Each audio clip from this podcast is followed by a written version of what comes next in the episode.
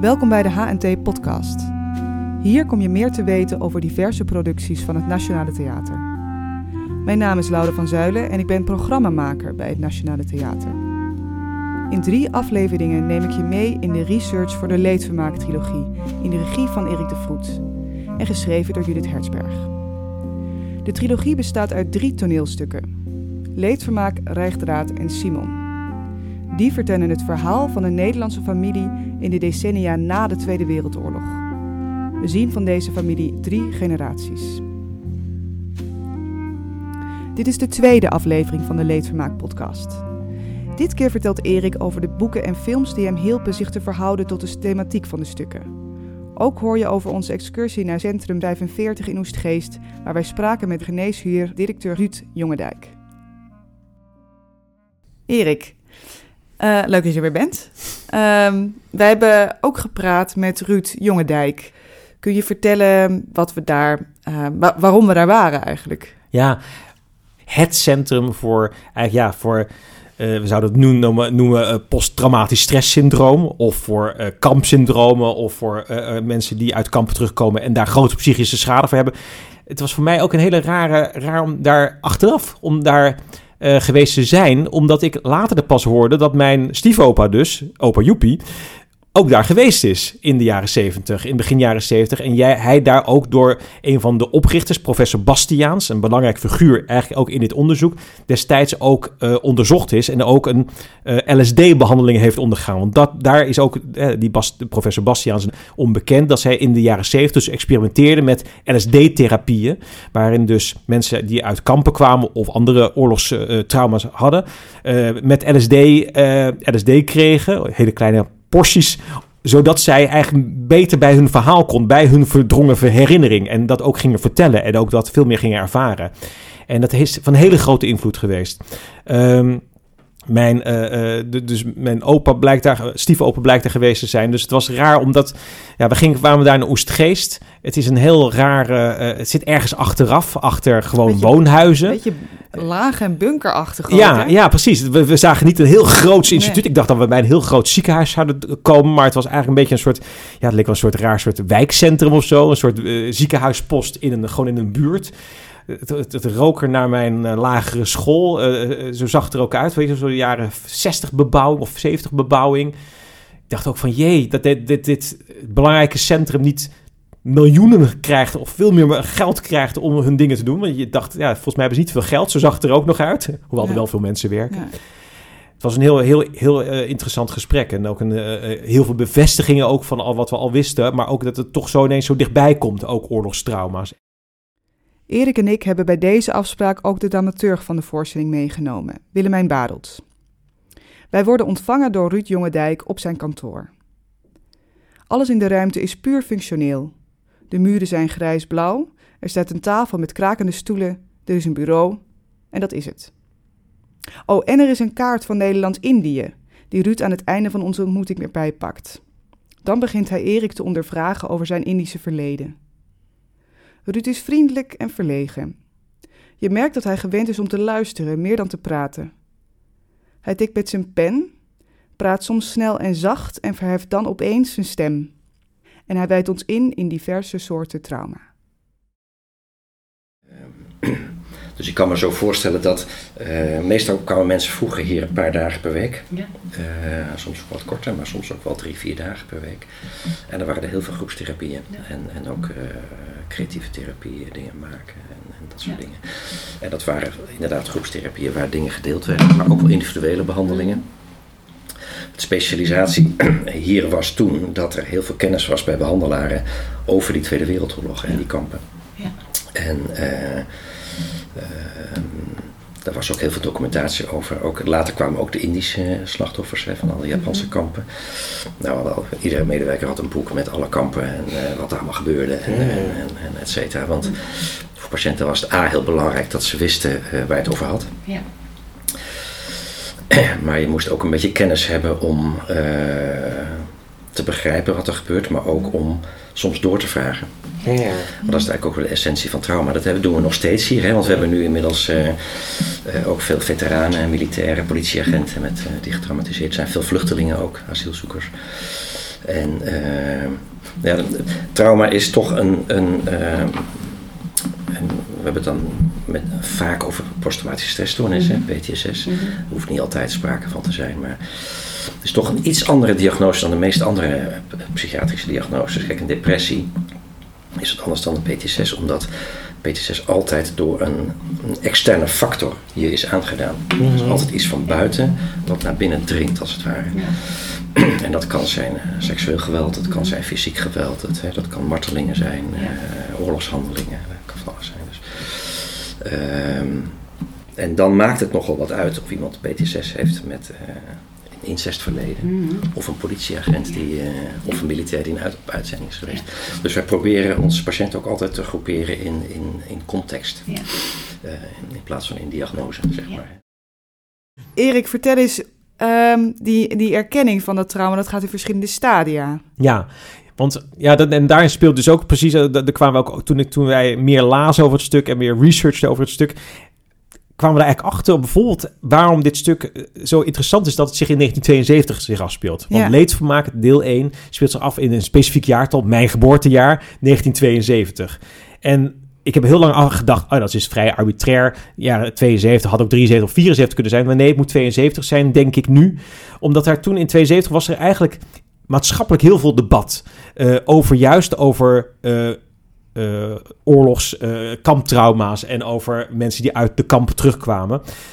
dat was natuurlijk dan al lang geleden. Maar in 72 was er in ieder geval Dries van Acht, de minister van Justitie, wilde eigenlijk, deed, had een voorstel gedaan om de drie van Breda, drie SS'ers die in de, de, gevangenis in Breda zitten, om die vrij te laten.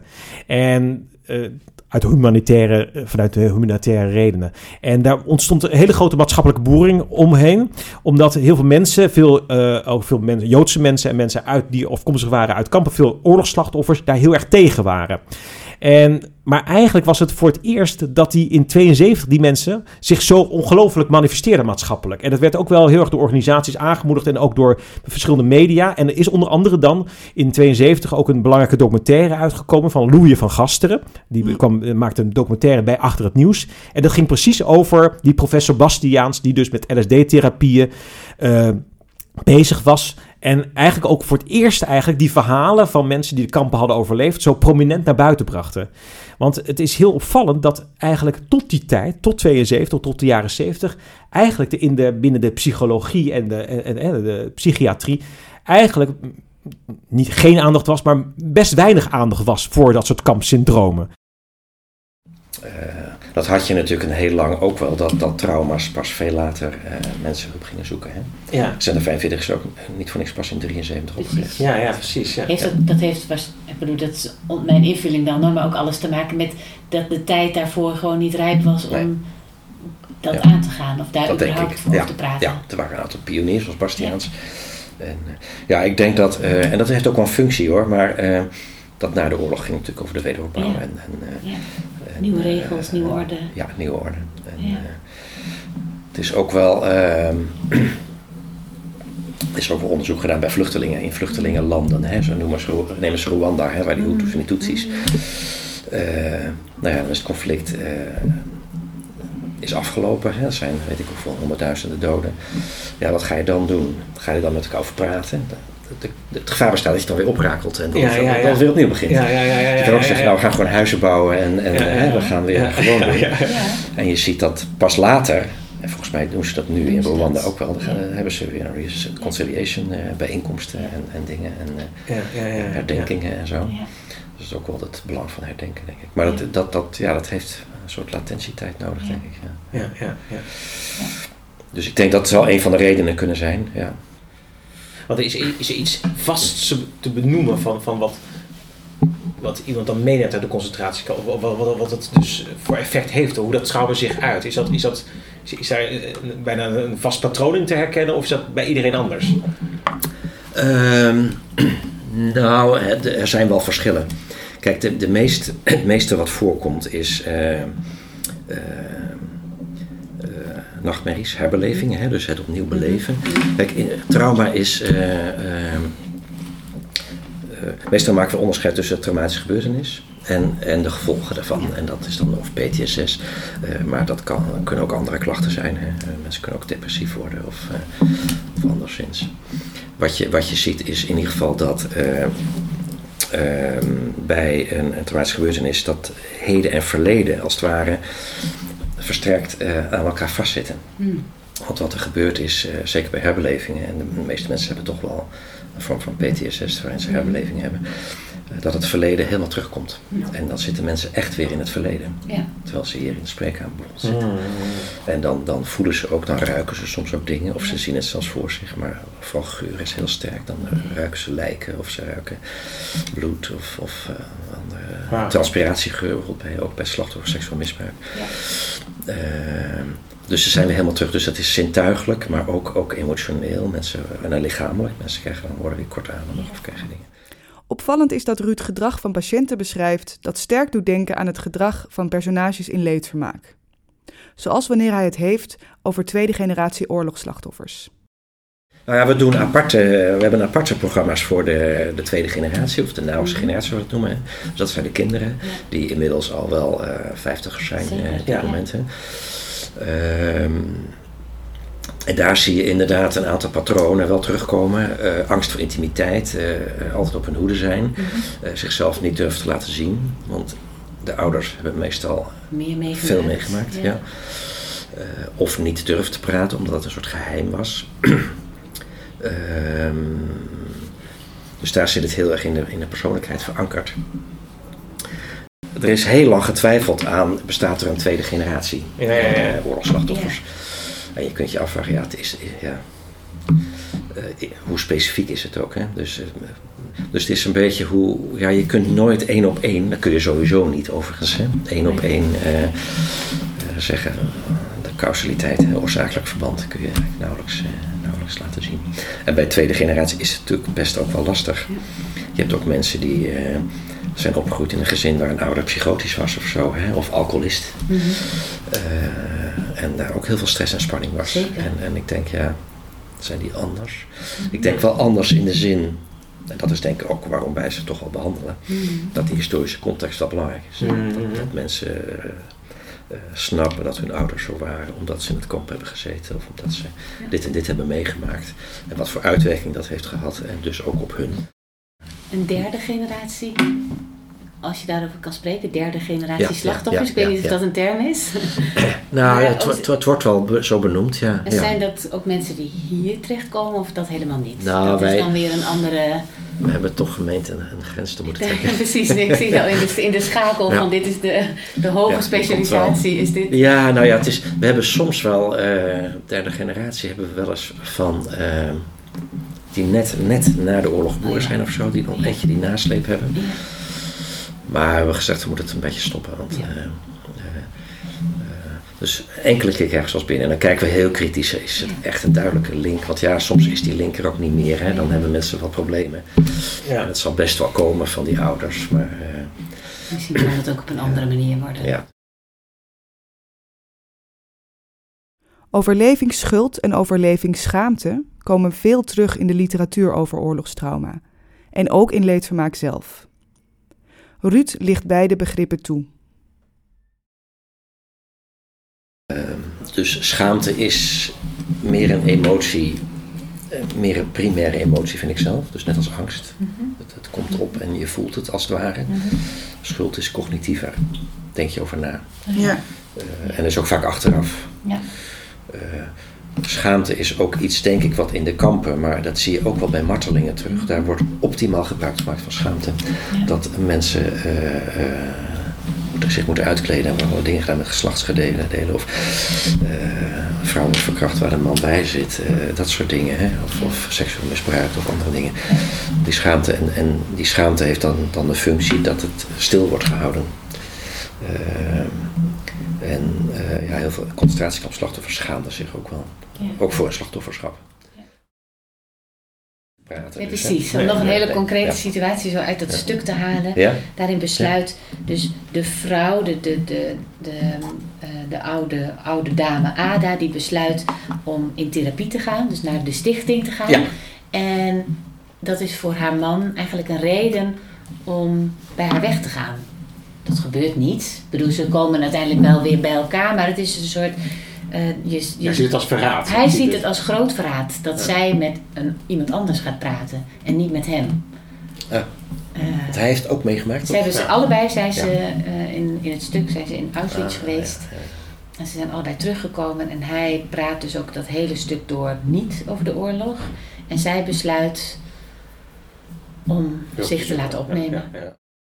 Ja, maar ik vroeg me af of u het herkent, dat, dat mensen, waar, dat er gezinnen of, of echtparen zijn waarvan de een dat wil en de ander het weigert of zo. Of dat dat, want het heeft ook iets, volgens mij ook iets met schaamte te maken dat je je laat behandelen of dat je je verhaal bij iemand anders legt. Misschien is dat tegenwoordig ook anders hoor dan in de jaren zeventig. Maar... Ja, ik denk dat vroeger helemaal beladen was.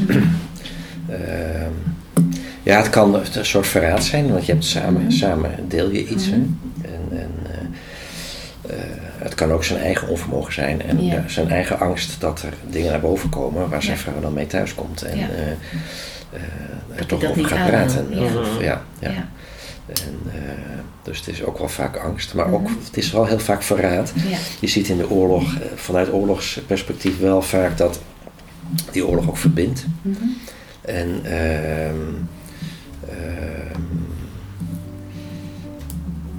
ja, dat de buitenwereld eh, eh, gevaarlijk is. En, en het gezin is de veilige plek. Wij weten hoe het moet en wij zijn met elkaar en wij zijn tegen de boze buitenwereld. Dat zie je wel heel vaak terug.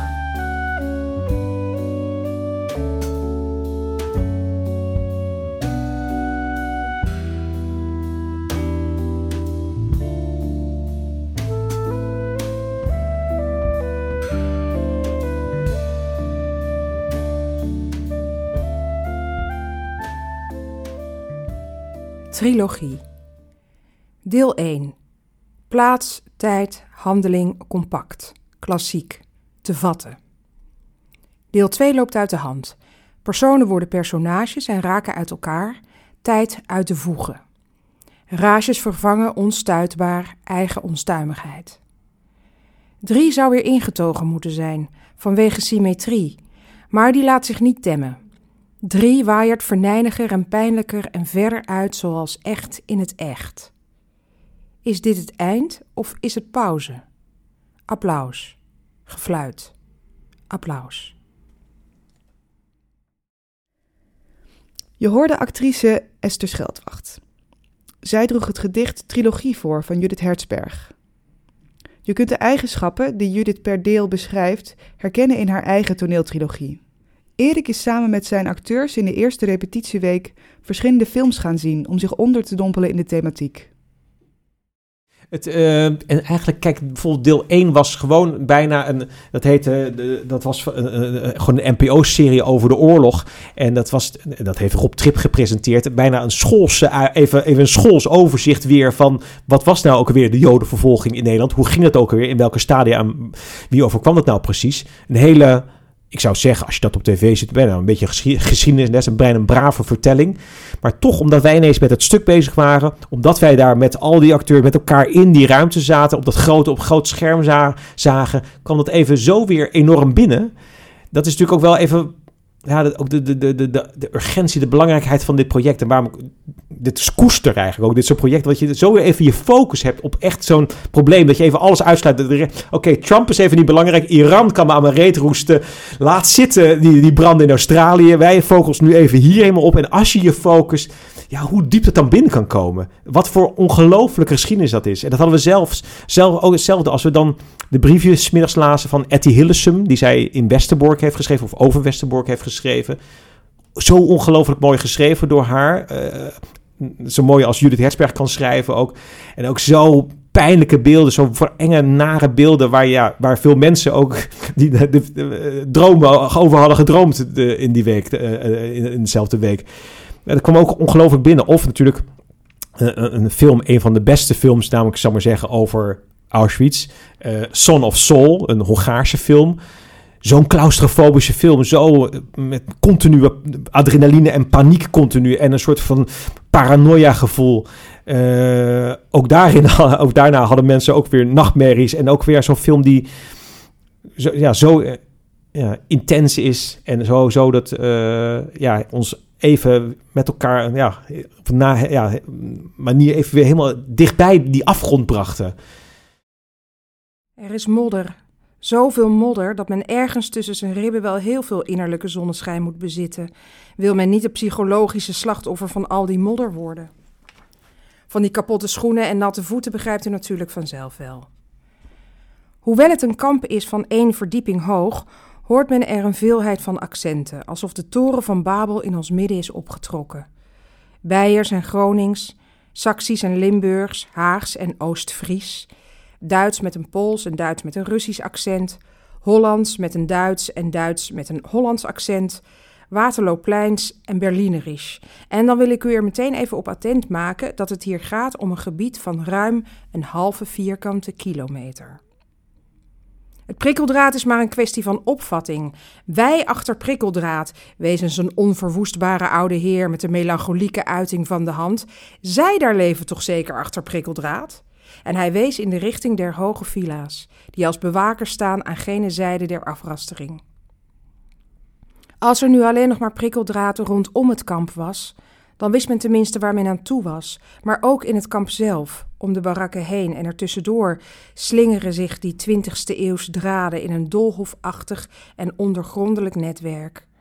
Af en toe ontmoet men mensen met schrammen op het gezicht of op de handen. Aan de vier uithoeken van ons houten dorp staan wachttorens, een winderig platform op vier hoge palen. Een man met een helm en een geweer staat daar afgetekend tegen de wisselende luchten.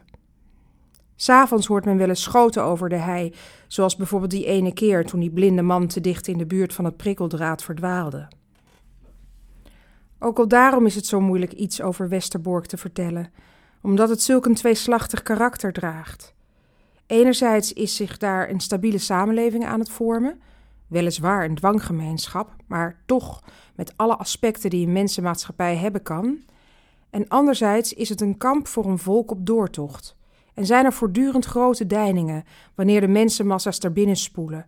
Uit de grote steden en uit de provincie, uit rusthuizen, uit gevangenissen en strafkampen, uit alle hoeken en gaten van Nederland, om enige dagen later verder gedeporteerd te worden, hun onbekende bestemming tegemoet. U begrijpt, er is een groot gedrang op die halve vierkante kilometer. Want niet iedereen is natuurlijk als die ene man die zijn rugzak inpakte en uit eigen beweging meetrok en op de vraag waarom antwoordde dat hij vrij wilde zijn te gaan wanneer hij dat wilde. Ik moest toen denken aan die Romeinse rechter die tegen een martelaar zei: Weet je dat ik de macht heb om je te doden? Waarop die martelaar antwoordde: Maar weet u dat ik de macht heb gedood te worden? Maar voor de rest is er toch wel een groot gedrang in Westerbork. Zo ongeveer als om het laatste stuk drijfhout waaraan veel te veel verdrinkenden zich vastklampen nadat het schip gezonken is. Dat is een fragment uit een van de brieven van Etty Hillesum, opnieuw voorgedragen door Esther Scheldwacht. Esther zal overigens in de volgende aflevering van de Leedvermaak podcast uitgebreid over haar rol vertellen.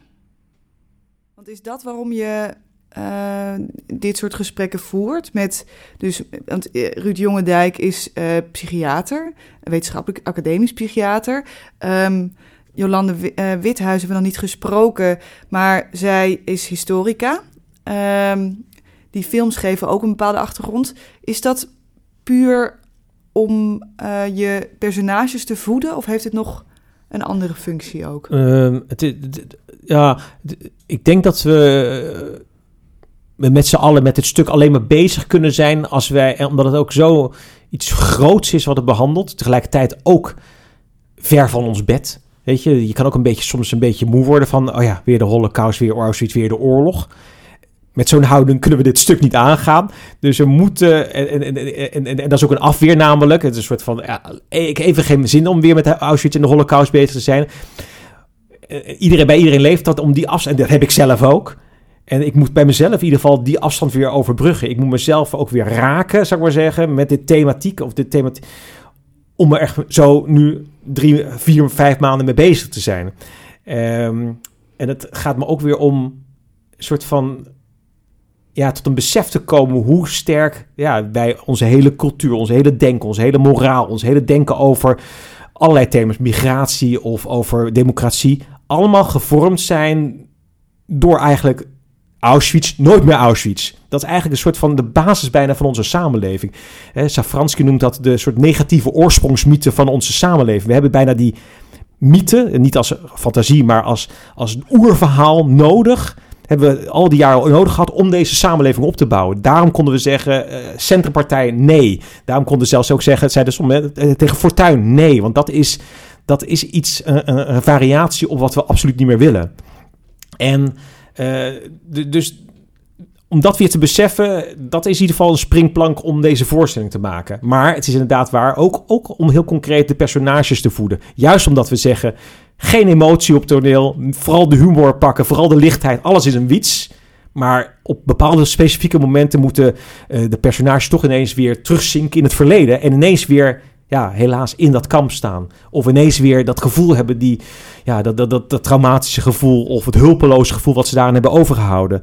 Dus dat moet heel snel te pakken zijn. Dus voor acteurs moeten ze ook gelijk weten, oké, waar moeten we dan naar terug? En dan helpen die films wel en die beelden wel. En de, de prangen, al die hele heftige verhalen helpen dan wel. Maar dan ben ik nog even benieuwd. Je zegt, um, um, als, je, als je kijkt naar na de Tweede Wereldoorlog, of de Tweede Wereldoorlog als, als een, eigenlijk een nieuw begin van die, nou de jaartelling bijna, van, van de nieuwe tijd. Um, dan, dan, dan kan ik nu niet anders dan, uh, dan kijken naar alle nationalistische groepen die dan nu opkomen. Niet om het nu, zeg maar, zo uh, na, per se naar het nu te trekken. Maar als je het op die manier benoemt, hoe kijk je daar dan nu tegenaan als je hiermee bezig bent? Ja, we, we, ja want uh, met nog grotere zorg uh, en, en, en, en, en angst. Um, kijk, dit, hoe zou ik zeggen? Um, er is een nu ook veel weer gezien en gelezen over. Er is heel veel antisemitisme wat opkomt. Uh, uh, wat weer terugkomt en wat nooit weg is geweest. Maar wat ineens zo'n house weer meemaakt. Op allerlei vlakken. En op een hele, heel bedekt vlakken. Als, ook als, als Israël kritiek. En dit is goed om vaak om kritiek te hebben op, op, de politiek van Israël. Maar er zit ook heel veel Israël kritiek dat vermomde antisemitisme is. Dat is er ook. Uh, uh, en ook heel veel bij mensen van wie je het niet verwacht. Misschien ook van de, Labour Party in Engeland. Waar je deze denkt van, hè, er zit ook een soort raar soort antisemitisme. Of bij linkse partijen hier. Dus dat is ook...